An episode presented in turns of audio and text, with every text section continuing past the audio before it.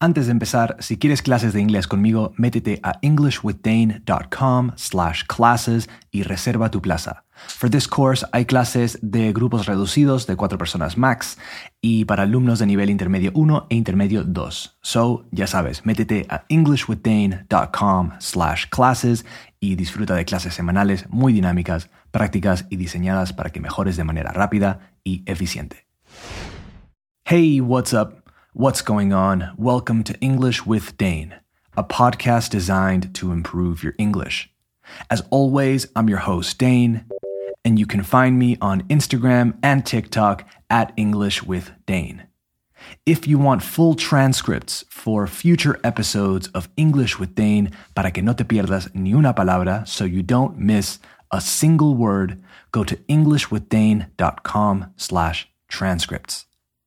Today's episode is about phrasal verbs that have off as their particle. As we know, phrasal verbs are verbs that have a main verb and a particle, like stand up, sit down, figure out, etc. The first part being the main verb and the second the particle.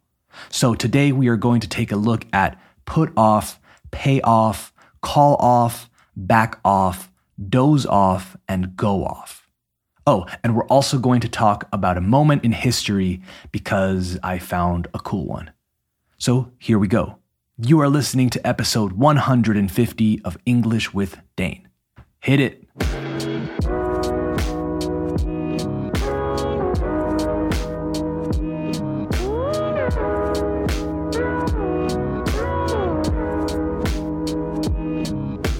Okay, we have officially started the show, so let's talk about phrasal verbs with off. The first one on my list is to put off. To put something off means to postpone it. We have to put off the meeting until Thursday, for example. Here, listen to Bilbo Baggins say it. I've put this off for far too long. I'm not sure what he has put off for far too long, que ha retrasado o pospuesto por demasiado tiempo, what he has put off, but it sounds interesting. Here it is again. I've put this off for far too long. Next up, we have to pay off. To pay off means to pay a debt, una deuda, in full. To pay a debt in full. So you don't owe anything anymore. You pay off your mortgage, tu hipoteca, your car, your student loans, your credit card debt, etc. Listen to Han Solo say he has debts he needs to pay off. Got some old debts I gotta pay off with this stuff. Then there's another very similar meaning. If something that you have done pays off, it means it was successful, que salió bien, que fue exitoso. Again, if something you have done, que has hecho, that you have done pays off, it was successful. An investment, for example, can pay off. Starting a new business can pay off. Here's Bruce Wayne using this phrasal verb. Sometimes the investment doesn't pay off. Then there's to call off. Call as in llamar, to call off. To call off essentially means to cancel something. Maybe an event or an agreement, un evento o un acuerdo o convenio or whatever, they had to call off the search, la búsqueda, because of the weather conditions, for example. They called off the trip because they all got sick, etc. It can also mean to order a person or a dog to stop attacking someone. Call off the dogs is actually an expression you'll hear from time to time, which means to tell someone to stop criticizing, attacking, or damaging another person. I'm giving you one last chance to call this off. So I'm giving you one last chance to call this off. Again, in case you missed it. I'm giving you one last chance to call this off. That's from the 1995 movie The Usual Suspects, by the way. So to call off, to cancel an event or agreement, but also to order someone or a dog to stop attacking or damaging someone. Next up, we have to back off. To back off means to stop being involved in a situation or confrontation. To move away is a synonym. To back away también. If someone is in your space and being aggressive, you would ask them or tell them to back off. You're out of your mind, pal. Back off. Don't know if you have heard this next one to doze off. Doze, spelled D O Z E, means to sleep lightly. So, not really deep, just lightly. So, to doze off, as you may have figured out by now, means to fall asleep, especially for a short period of time.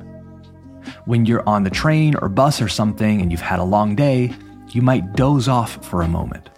So sorry, dozed off. What have I missed? Okay, let's do one more before moving on to today in history. To go off. To go off means to explode or fire, and it's usually used when talking about a gun or bomb or explosives in general. Then they heard the gun go off, both barrels. In that clip from the movie Seven, they say that a gun went off, both barrels, ambos cañones o tubos. Not sure how to say it in Spanish.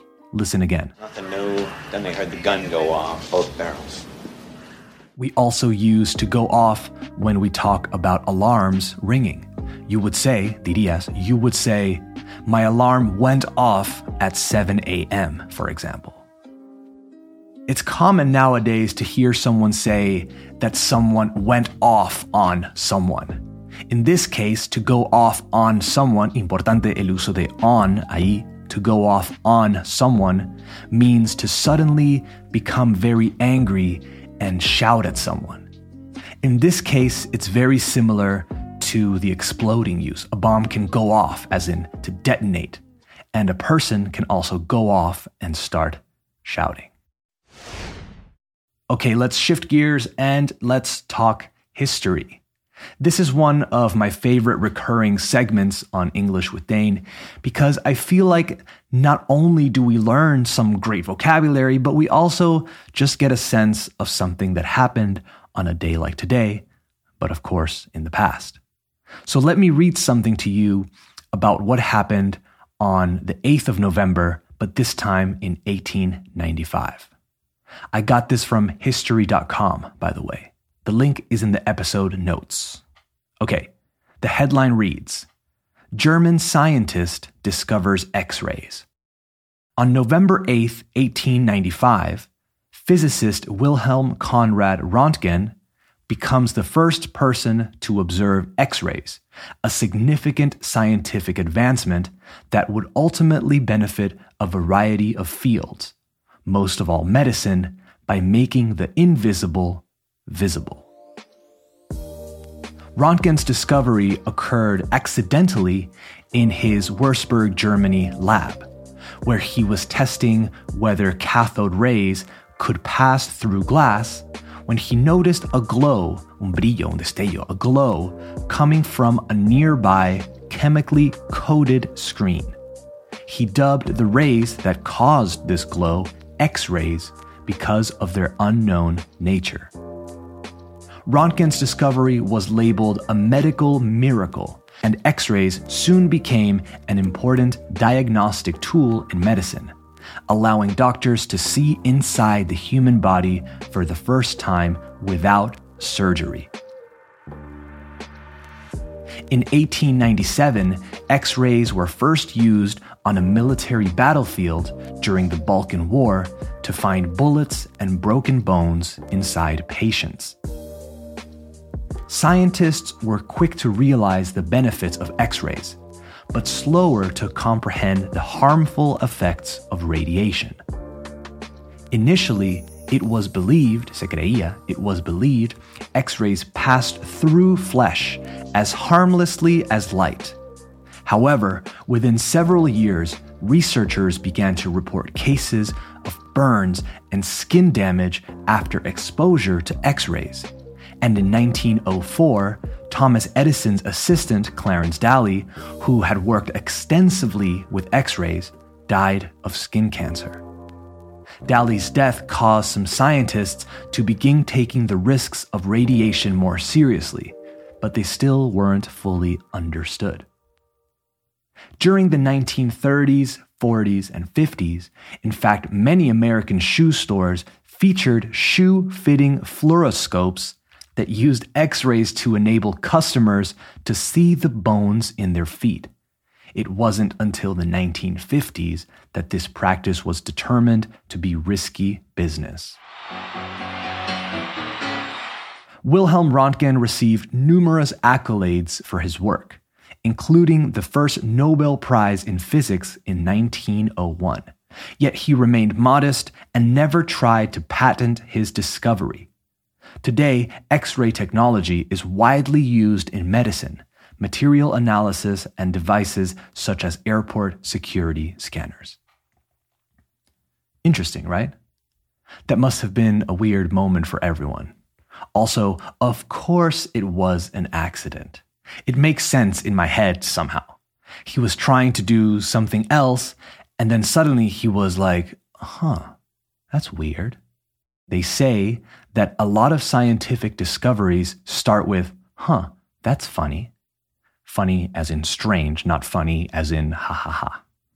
Anyway, let's do a quick vocabulary check.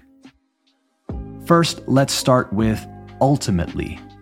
The context was a significant scientific advancement that would ultimately benefit a variety of fields, most of all, medicine, that would ultimately benefit a variety of fields, the campos. Ultimately means finally or at the end. Makes sense, right? A scientific advancement that would, in the end, benefit a variety of fields, most of all medicine. Makes sense. Último, ultimately. You can see how it works. But I also wanted to talk about the word ultimate, where the adverb ultimately comes from. So, yes, ultimate can also mean being or happening at the end of a process. Like the ultimate aim or goal is to buy the company or whatever. But it usually comes up, suele surgir, it usually comes up in a different way. In this more common way, at least I believe it's more common, it means the best or most extreme example of its kind.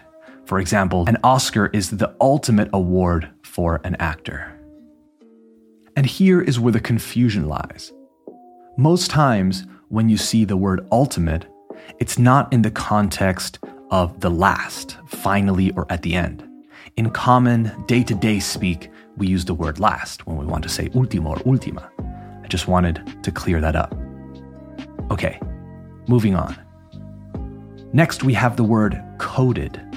The sentence was He noticed a glow, brillo, destello, coming from a nearby chemically coated screen. Coated, spelled C O A T E D, means covered by a layer of something, una capa, like recubierto in Spanish. So something that is coated is covered by a layer of something. Gold coated means that it's covered by a layer of gold. A coat is something that you wear when it's cold, right? Un abrigo, a coat. So coat and then coated. Makes sense. Let's move on and talk about dubbed. The sentence was He dubbed the rays that caused this glow X rays because of their unknown nature. To dub something means to give it an unofficial name or nickname. Again, to dub something means to give it an unofficial name or nickname. In this case, it became the official name. It's spelled D U B, by the way. You'll also hear this word in the context of movies. If a movie is dubbed, it means that it is doblada. Remember, it's not dubbed, it's dubbed. Then we have the verb to enable, E N A B L E, to enable. The sentence was Many American shoe stores featured shoe fitting fluoroscopes that used x rays to enable customers to see the bones in their feet. To enable means to allow or permit, to give someone the authority, or means to do something, make possible for. Okay, Two more. Next up is the adjective harmful. The sentence was Scientists were quick to realize the benefits of X rays, but slower to comprehend the harmful effects of radiation. The harmful effects of radiation. If something is harmful, it means that it causes harm, daño. So, yes, harmful means dañino, los efectos dañinos de la radiación, the harmful effects of radiation. And last but not least, we have accolades. The sentence was Wilhelm Röntgen received numerous accolades for his work, including the first Nobel Prize in Physics in 1901. Accolades, spelled A C C O L A D E S, are awards or privileges given to someone as an acknowledgement, como reconocimiento, as an acknowledgement of merit. So, premios. Easy one. He discovered x rays, so he got a lot of accolades. Oh, I guess also like galardón or galardones too. You get it. All right, that's it for this episode of English with Dane. I hope you enjoyed it and I hope you learned something. If you made it this far, si llegaste hasta aquí, if you made it this far, give it a five star rating on Spotify or Apple Podcasts or wherever you listen. If you want transcripts for all future episodes so you don't miss a word, go to englishwithdane.com slash transcripts and sign up to the listener list. You'll receive full transcripts for new episodes on the same day as they come out. If you want past transcripts, you can get those there too. That's englishwithdane.com slash transcripts. All right, talk soon. Later.